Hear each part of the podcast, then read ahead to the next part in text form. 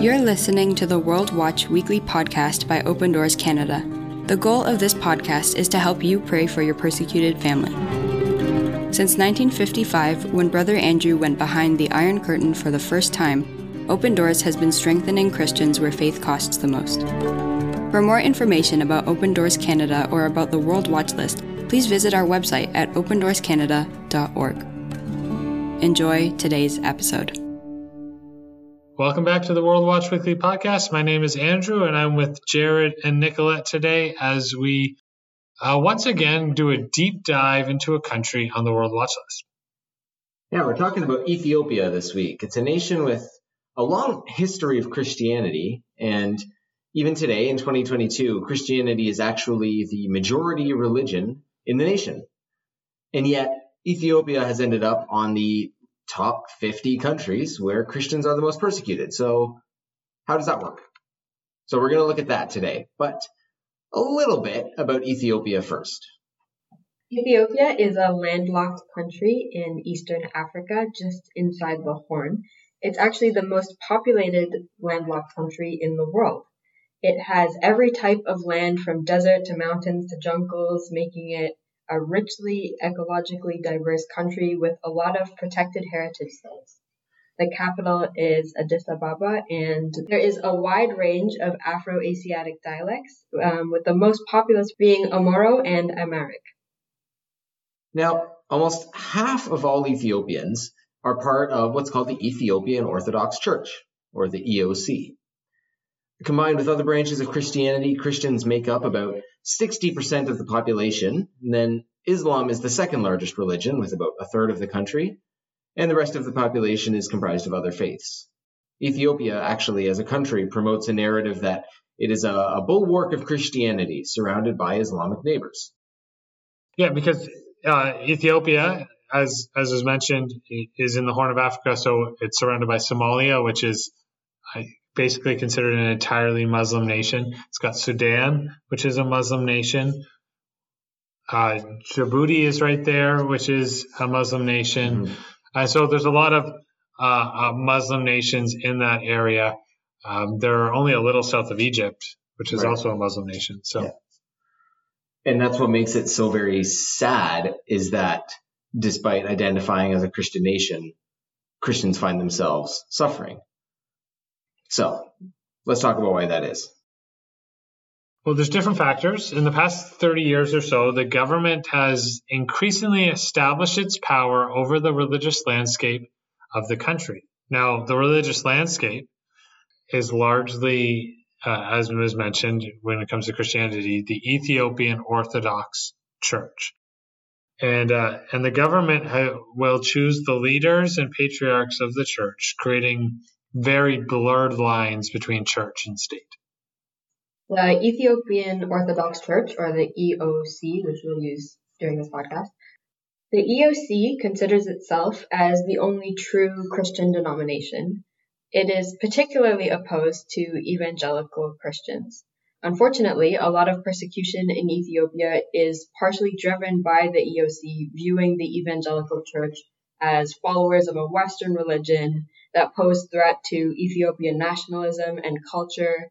Um, and the EOC uh, has preserved uh, this nationalism and culture for a long time. Um, it's really common to hear sermons and songs that strongly criticize evangelical Christians, and priests and other teachers in the EOC openly condemn socializing with evangelicals, uh, sometimes going as far as to ban their members from speaking to the heathens one of the results of this situation is, is the growing antagonism from the Protestant church towards the EOC. And so there's this back and forth of, of tension and even hate. And it makes for a really sad reality. As part of their government influence, the EOC has been known to seriously violate the rights of Christians who leave their congregations to join more Protestant churches or who join renewal movements within the EOC. And these violations manifest themselves in various ways. Uh, sometimes uh, Orthodox church members will attack Protestant Christians physically. EOC members will use their connections in government to curtail the development of non Orthodox churches. They might lobby the government to bring in laws that restrict the expansion of Protestant Christianity. Uh, for instance, the law that governs the registration of churches in Ethiopia exempts the Orthodox Church from that requirement. And so the EOC will use things like media to demonize Protestants and those who are supporters of a church renewal movement. It's important to note that not every member of the EOC holds this opinion. There are plenty of followers of Jesus who simply live out their faith in a traditional Orthodox form. The problem comes, like in so many situations, when the church gains political power. And nothing good comes from that. Yeah. So the this all begs the question is this the only method of persecution in Ethiopia? No, but it is the biggest one. Um, the other main persecution driver is Islamic oppression, which is mostly found in the parts of Ethiopia where Islam is the majority religion as opposed to Orthodox Christianity. Uh, violent Islamic extremism is on the rise in um, that part of Africa in general, and so the influence of extremist groups is growing in Ethiopia as well. Christians who convert from Islam face the possibility of rejection from their family and community circles as well, despite the largely Christian population.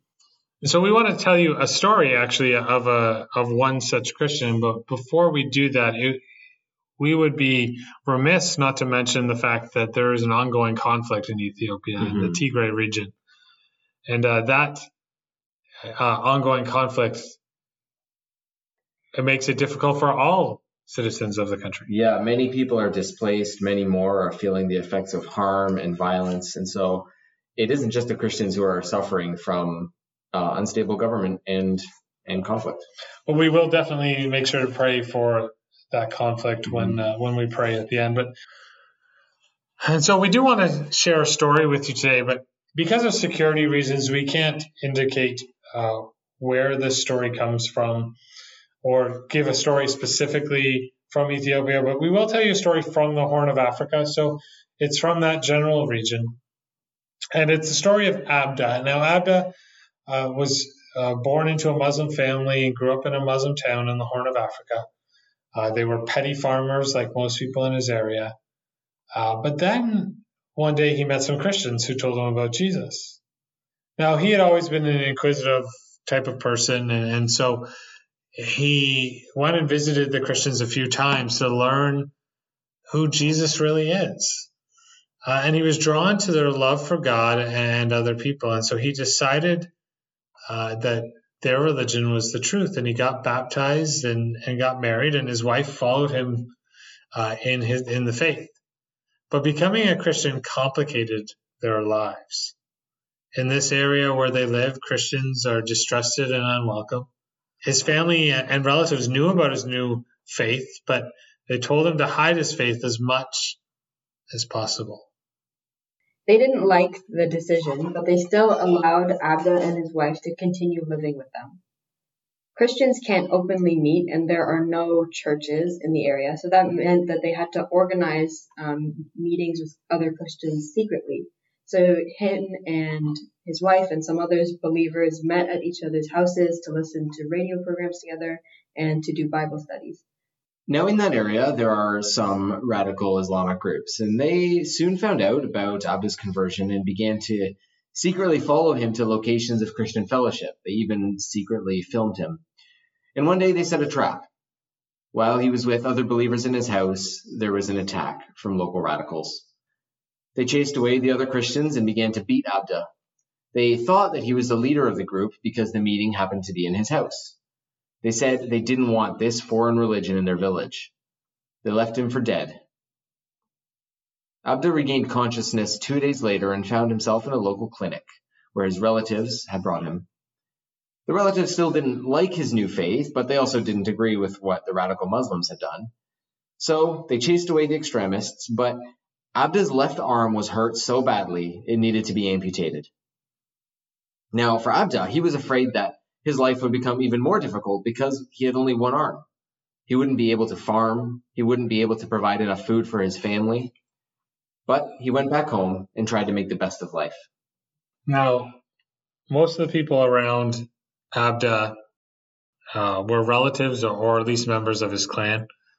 And uh, they were nominal Muslims, but Muslims nonetheless. And although they chased away the radicals, they also shunned Abda and his family to show their displeasure. That meant that they were allowed to live, but they'd get no help from anybody in the village. They they didn't get the social support that they needed, and so that's why they were so happy when uh, Open Doors partners contacted them and gave them a milking cow and two oxen to support their farming. See, the thing is, is that now that Abda was attacked and lost his arm, he doesn't feel the need to be a secret Christian anymore. People already know about his faith. He's already suffered for it. He no longer tries to hide his conversion to Christianity. Abda feels free to evangelize. He'll openly walk around as a Christian. He'll tell people about the happiness he found in Christ. For Abda and for a lot of other Christians in this region of Africa, suffering is a reality. They find themselves rejected by their family. They find themselves on the fringes of society. And as we've talked about in Ethiopia, sometimes that even happens from other Christians. So as we move into a time of prayer, what we want to pray for is Christians who are struggling in keeping their faith a secret. We pray that they will be given the courage to live out their faith in the best way possible and that God will protect them from harm. And we want to pray for Christians uh, in Ethiopia that they would be unified and that they would see that they have a common faith in Jesus Christ. We also want to pray for those impacted by the conflict in the Tigray region and that God's peace would come. Let's pray. Father God, we lift up to you our brothers and sisters in Ethiopia today, God. We thank you for believers in the Horn of Africa like Abda, who uh, continue to share your good news with those around them, even though they have suffered much. God, we pray for secret believers that they would have wisdom and courage uh, to hold on to their faith and to know who they can share it with, Father God.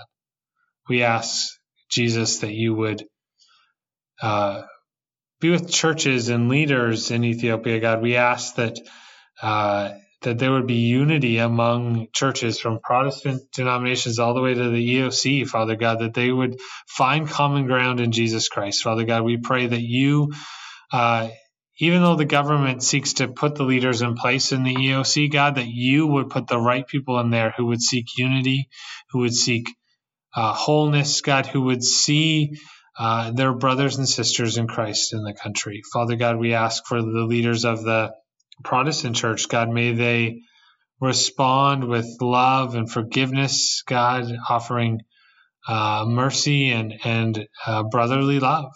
Father God, we ask for this. God, we also think of the conflict in the Tigray region, God, and we just ask that you, the Prince of Peace, Jesus, would bring peace to this region.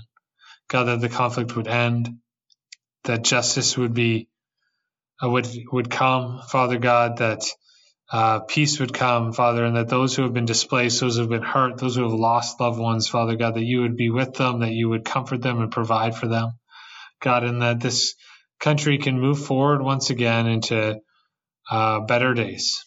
In Jesus' name we pray. Amen. Thank you so much for joining us again this week for the World Watch Weekly podcast. We'll be back again next week. Until then, Give us a follow on social media at Open Doors Canada, or you can email the podcast with any questions or things that you'd like us to discuss. Email podcast at odcan.org. That's podcast at odcan.org. We hope to hear from you, and until then, God bless.